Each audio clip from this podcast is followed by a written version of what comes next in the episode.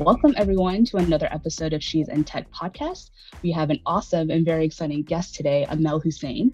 I'm Susan. I'm an apprentice here at This Dot, and I'll be helping host the episode today.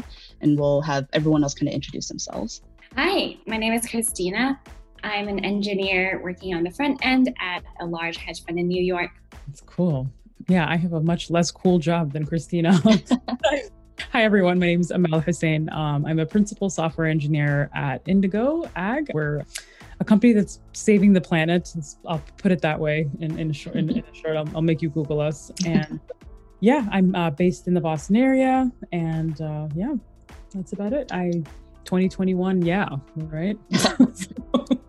Did you work your tail off to get that senior developer gig just to realize that senior dev doesn't actually mean dream job? I've been there too. My first senior developer job was at a place where all of our triumphs were the bosses and all the failures were ours. The second one was a great place to continue to learn and grow, only for it to go under due to poor management. And now I get job offers from great places to work all the time. Not only that, but the last job interview I actually sat in was a discussion about how much my podcast had helped the people interviewing me. If you're looking for a way to get into your dream job, then join our Dev Heroes Accelerator. Not only will we help you get the kind of exposure that makes you attractive to your dream employer, but you'll be able to ask them for top dollar as well. Check it out at devheroesaccelerator.com. Well, thank you, Amal, for joining us today. We are going through a very interesting topic of career growth. And I think anyone in the field, especially people who are new or people who are just looking to level up transition into a, different role. Um, some people have a harder time knowing what that entails or what that looks like. Other people have an easier time depending on maybe how expectations or requirements are laid out at their companies. Uh, so Amal, since you have such a unique background, and I know that you've you know hosted podcasts before, you're with a company that's not only tech related but combines other passions with engineering. Uh, we thought you know to get your background a little bit on maybe how you got started, how you went from where you started to being uh, in the position you are now, um, some of that context I think will be really great for people who are looking to do something similar. Yeah. Thanks so much, Susan. Um, so yeah, I many years ago uh, decided I didn't want to be a biomedical engineer and uh, wanted to just actually write software for a living. Um, and so, you know, about 10 years ago, I started making that transition to just um, writing software. And fortunately, I was uh, in an engineering, I went to a, an engineering college, I guess, uh, to tech school. And so there was a lot of folks that were around me, you know, programming. Um, so I was very kind of privileged in that sense. But um, I made the transition to software because for me, it was the fastest way to solve problems like and and really make a difference in today's world i felt like you know it's uh, there mm-hmm. it's so democratic uh, to write software um, it, very different than biomedical engineering where you know there's kind of a lot of shackles around like what you can um, you know how, like how how you publish your work or how you, how you research or how you author et cetera. And you know with with with with um, software you know especially open source software you know the, the, community aspect and the sharing and the open learning and you know that's something that's really hard to walk away from once you get exposed to it that mm-hmm. culture. And so and it's a force multiplier as you're aware. And so mm-hmm so yeah so just i i made that transition because i was like i want to make a difference and you know this is the fastest way how and uh the, you know and so i made that painful transition kind of maybe being mid-level you know i wouldn't have started at the very bottom i, I would say as a biomedical engineer but then I, I made that leap of like starting out as a junior engineer right? Like it's like hey you know i have I have experience in this other thing, but I have zero professional experience in this in this new field. And it's and it's a very it's a humbling thing to start over um, for folks that are transitioning. Like it's not easy, but I would say that keep in mind that you bring a lot of you bring a lot of expertise to the table, uh, specifically around like you know your professional experience your soft skills um, your just your just your general adultness you know so there's mm-hmm. a, a, lot that you bring to the table so you really aren't as junior as you think and you know you should try to use that to your advantage right because there's th- like things that maybe your colleagues that are fresh out of college are learning but you're not and so so that's one thing to keep in mind. But yeah, I, I, made that transition. I've really just been kind of climbing up the ladder since, you know, going from engineer to like mid level to senior to, to, lead to, you know, and um, to manager at some point. Now I'm kind of made that pendulum swing uh, back into like a, a, leadership IC role as a principal software engineer, and uh, and, and a, I guess a team lead. And uh, yeah, I mean it's there's a lot to say there. So I'll uh, I'll let I'll let you catch I'll I'll catch my breath and I'll let you jump in. Awesome. Well, thanks for sharing that. Actually, that as someone who comes from a non-technical background, especially, it does give me a lot of hope, if you will, that um, it is possible to move up even without sort of that non-technical background. And you know, I completely agree with what you said about you know the soft skills and other transferable skills from other fields and other jobs that you've had where especially as a software engineer developer working in web development you know it's not just about reading code writing code. It's not just about the code right? It's a lot of teamwork experience and dynamics. It's understanding workflows and you know having a better understanding of sort of the end result that you're wanting um, especially when you're considering user experience and you know what type of aid what type of change are you bringing with the work that you're doing? And i think it's so important to have that context when you are working. I know for me as much as i enjoy code you know it's just as important for me to understand what value is this bringing right? Like what am i bringing to the table? What am i contributing to? And how is this helping people um, or how is this helping in general? So i think that's really helpful to have that context. But yeah i don't know i just um, it's nice to hear that. And you know over time I think I'm starting to get a little bit less nervous when it comes to, you know, diving into the field a little bit more, you know, thinking about moving up. Because as a junior, I'm like, oh no, it's going to take me a long time before I can consider moving up. But, you know, sometimes it's, I mean, it's not just about the title either, right? It's about learning and the experience and kind of what you're doing to help others, you know, as you progress. Yeah. Um, so it's really awesome that you've been able to incorporate all that during your journey. Um, so thank you for sharing that. Yeah, thank you so much. I, I would say that, you know what, Susan, like one thing to keep in mind is that, you know, you know, you're kind of like uh, the best engineers that I've worked with are folks that have actually come in from different fields or have a different background. Uh, just because I oh. think they bring an intersectional approach to like their problem solving, and they're a lot more, you know, especially folks that have spent time working as support and support. I've noticed like they have like literally like, they make the best engineers because they're just so user focused and there's so much empathy there. And so yeah, just you know, don't let. I mean, there's there's a lot of gatekeeping and billy whatever billy goats in our industry that you know folks like trying to make others feel like they're not welcome because of mm-hmm. xyz and, and that's complete bs um so just like keep that in mind. Like the the math is in our is in your favor you know? So just just keep that in mind. But yeah in terms of really like making that transition you know it really it happens slowly right? You know i mean it, you, you kind of get to a point where you're the person that people start to ask questions too right? And like when you start answering more questions than you're asking and again there's nothing wrong with asking questions. I ask questions all the time and everyone should ask questions. Like there should be no shame in like asking questions you know? But but i think there's you know there's kind of two things you're trying to master when you start a new job. One is kind of like the domain right? So the like the actual business logic of like how does this business operate? What are the rules of the business? And how do i take the rules of the business and then apply that into the software right so that's like that's one thing. And then the other thing you're trying to master is the stack right? And there's no engineer that walks into a new company and is like yeah i'm i'm 100% expert with everything you're using because every company has their own like mishmash of stuff right? Mm-hmm. there's like legacy there's new there's everyone has like that funky cryptic story of like you know why they have like three languages in their code base or you know uh why you know like yeah why they're using like two ui frameworks you know in one like right like there's so many like everyone has their st- crufty story and that's normal like that's completely normal. Software is supposed to be funky and uh, g- grow cruft and over time that's completely normal. It's nothing like we, we, you know you're always just working on incrementally improving that right? And if you if you don't have anything to improve then like well you're like there's no job security for for software engineers right? There what are we doing?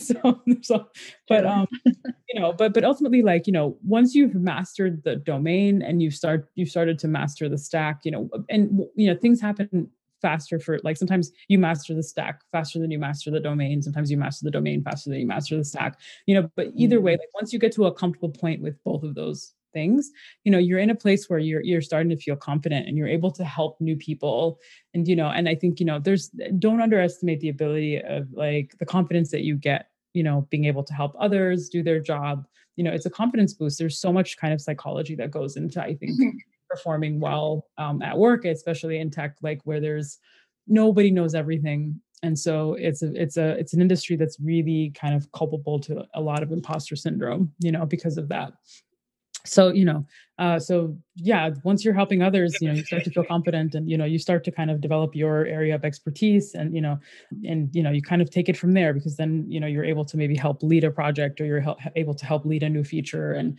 you know um, you know gain some of that leadership experience and it really kind of just snowballs you know and so before you know it like you know you've you've got the rhythm down you know how to develop a new feature you know how to work with your stakeholders you know how to deliver uh, something end to end you know safely and you know. And so really like it's just kind of building on those skills. That's really kind of all it is kind of progressing throughout the career. You're just you're then just solving problems at a higher level and less macro as you kind of you know climb up your career so. That's really inspiring to hear. I also switched in from uh, majoring in economics and doing a lot of physical, like you know, mechanical civil engineering classes to software engineering a few years ago. Um, I, I'm more curious about your open source contribution, like what made you decide to do it, and how has it helped your career? Yeah. So, you know, my personal open source, that's a great question. Thank you, Christina. Um, my, my personal open source contributions have been mostly actually around community stuff and podcasting or hosting events. Like I actually code like eight hours or nine hours a day or whatever, like usually writing software. Um, so I, you know, the idea of like going home and writing more software isn't my thing personally. Um, so a lot of my contributions have been around community work and, uh, you know, uh, and, and it's been and it's, that's been like tremendously rewarding right like and it's also like teaching classes i love i've taught, taught done a lot of workshops and like i speak at conferences and teach classes and whatever else um, so that's been incredibly rewarding for me um, I definitely have contributed to open source, and uh, you know, uh, it's something I actually I'm interested in now that I'm. I, I'm now I'm at a point in my career where I'm a lead. I'm I'm actually uh, craving the stability of kind of having one project to consistently contribute to because my time is so fragmented as a lead you know so it's funny now i'm like you know what? I need to find a project um, that i like just consistently contribute to because like you know i need i need a thing that's just mine. So it's ironic. I'm, I'm now like looking for that. Um but yeah but personally it, you know that hasn't been a huge thing um, and and nor should it be for others like in the sense that i think there's a lot of uh, stigma or i don't know misconceptions around like oh in order to get a job you have to start making open source contributions and like really like that's not that's not true and it's actually very employer specific depending on like who you're working for like they're never even going to ask for your github. A lot of company large companies especially um, you'll you'll you'll you'll see the occasional startups that are like let me see your github i want to see how you know how much you've been coding for free and based on that i want to give you a job or not like i mean that's you know it, the problem with open source is that it really lends itself towards people who have the time and privilege and so you're like there's inherently a lot of bias there. So it shouldn't be like the only metric right? It's just like i know plenty of engineers who you know contribute and i know plenty of amazing engineers who ne- who don't contribute and like that's it's a personal choice either way so. Awesome. Thank you for sharing that. That's really definitely helpful it's interesting that you pointed out that um, being a lead engineer feels fragmented. Over the past few years, I feel that as I transitioned from a new software engineer um, when I joined PayPal a few years ago to right now, I feel that I'm gaining more responsibility on projects. I'm starting to delegate and work with other developers to spec out projects and take more ownership of the outcome. As you progress in your career, you mentioned that sometimes you consider more macro issues and it feels more fragmented. Does it mean that you have to manage multiple projects at once? Yeah, it's for me, it's that like you're kind of, you know, for me, I have like one foot in the past because I'm like, there's some tech debt that we need to come back to, and I need to like figure out a strategy for how to clean up the tech debt. And then I have one leg in the present, you know, doing code reviews and like obviously leading the work at hand. And then I have one leg in the future where like we're planning out our next batches of work. So I feel like I'm always circulating between like present, past, future, present, past, future, present, past, future. And they're always fighting for each other's time, if that makes sense. And so that's why I feel like my time is fragmented. Yeah. And, and like my day goes from like speaking to like product owners, you know, and like you know designers to like working with engineers on like m- micro topics to like working with my colleagues other other lead engineers to plan and negotiate contracts or whatever. Um so there's you know it's it's a very i would say like it's definitely you know sometimes you can go deep on something and have a lot of focus but depending on like most of the time when you're a lead you know a lot of different people want your time and attention. So you just have to be comfortable with like context switching and you know being generous with your time you know so that's that's that's the big thing and then and then mm-hmm. finding like you know where figuring out when you do your work, right? Because that's always the challenge is like, you know, okay, I'm always helping everyone else or doing something else. Like, when am I going to do my work? You know, and that's like the, the, magic five o'clock hour is is when when a lot of people seem to do their work. Okay, it's five o'clock now. I can do my work, and you know, that's mm-hmm. not a good thing, and nor is it sustainable. So I'm still figuring that that part out. But yeah, I've, I've started to do focus blocks in the morning, and I think that's that's been really nice. Just starting before everyone else and getting my stuff done early. So wow yeah, That's still still evolving. yeah, yeah. still, right. No one knows you're online, you know, so people don't. but um, but yeah, I don't. I mean, it's it's it's still there's still so much to learn. I mean, I'm I'm growing. I'm still very much growing and like learning how to manage my time well and like learning how to uh, learning how to delegate is a big thing you know you know i realize as a team lead like sometimes it's not your job to it's not your it's definitely not your job to do all the work and you feel inclined to do so sometimes. And so you know just learning how to delegate and and it's okay to delegate and it's okay to not solve everybody's problems you know like that's something that you know you don't and and and, and sometimes you're you're the wrong person to do all the work because your time is so fragmented you can become a bottleneck you know? So you know so just things like that that you learn. There's a whole new set of problems. Like i hate to break it to everybody but like yeah like you have a set of problems that like are more like niche and you know and they they they push up hard against your skills and you know so you're mm-hmm. kind of mm-hmm. forced to grow quickly because you know it's a unique set of problems that you need to now adapt to really you know in order to to do your job well and support your team so yeah hey folks i don't know if you've noticed but i've been working a lot on figuring out how to help people become the most valuable developers on their teams or becoming the top 5% of developers in the field. If you're looking to level up, figure out how to contribute more, get the career you want, get the career that you want that will support the lifestyle you want, then you should check out the Most Valuable Dev Summit. I've invited some of my friends across the community, people that you've heard of, people that have worked on systems that you use on a daily basis, people who have invented new ways of doing things over the years in programming, and I've asked them one question and that question is how do you become a top 5% developer? How do you become one in 20 of the best developers out there? And so we're going to go ahead and have that conversation with them in interviews on the Most Valuable Dev Summit. And you can find that at summit.mostvaluable.dev. Well, that's awesome. It sounds like, you know, there's a lot of growth and learning that you've done as you've been changing into these different roles. Do you have any either generic or tips, you know, any tips that you would recommend for people who are also kind of going through this journey and this growth of, you know, whether it's kind of moving up into a different role or transitioning into something parallel, but just I don't know, into work that maybe feels more fulfilling to them.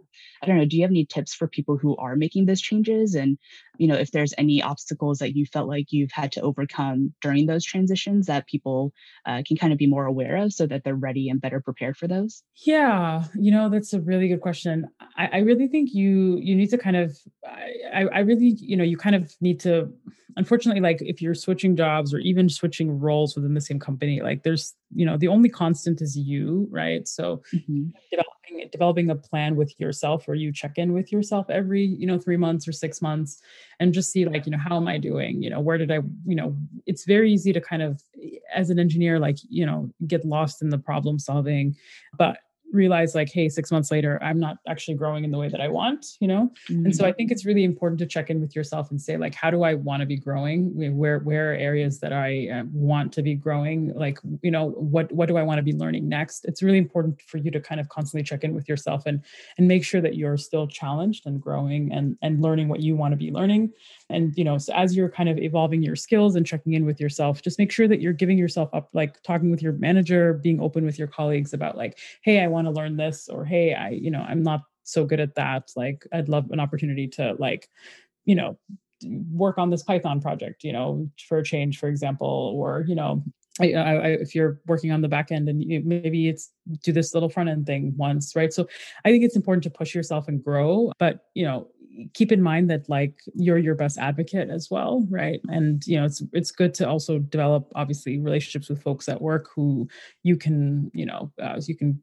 become kind of mentors to each other and sponsor each other's work. But really i found that like you're you're the best person to hold yourself accountable.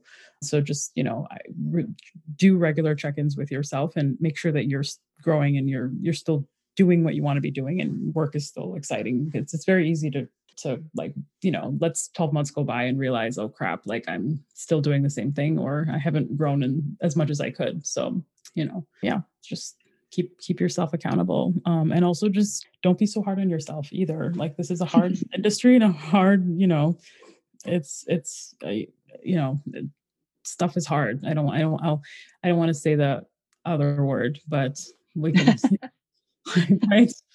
So si shit is hard or whatever right? So definitely. so, so just just just mm-hmm. be kind to yourself you know celebrate your successes. Don't just don't just constantly berate yourself you know? In terms of having you know a personal barometer to measure your growth and have goals would you feel that over the last uh, over your experience as a software engineer there are particular phases or skills you've picked up that's really helped force multiply your impact across the workplace yeah, honestly, it's delegating. yeah, really like that's and collaborating with others. Like because I'm only going to be able to do X amount, and if I delegate it to someone else, and I, you know, like they're now able to do it, and you know, and I, that's time I'm not spending, and then also collaborating mm-hmm. with others is like you know everyone is chipping in their time to make something go faster. So really like you have to collaborate in order to do like to do more you know? You have to be an effective collaborator. And that means that you know you're not always like, you know so if you're someone that's like hey i you know i want all the credit or i want all the limelight or you know this that or the other thing i want to be hero like you have to put that like aside right? Like it's you know heroes are great but heroes have a huge achilles point you know? So, co- collaboration collaboration and delegation like really that's been the uh, force multiplier so.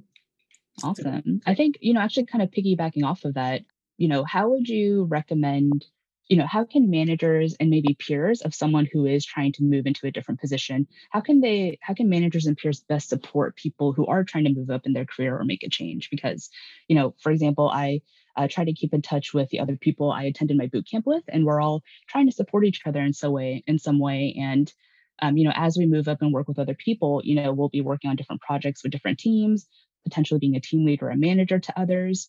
So, how do you think people in those positions um, can best support the people who are saying, "Hey, I, you know, I love what I'm doing, but I want to make some sort of change"? Yeah, um, like make make make some sort of change to do to to move into like a leadership role. Mm-hmm.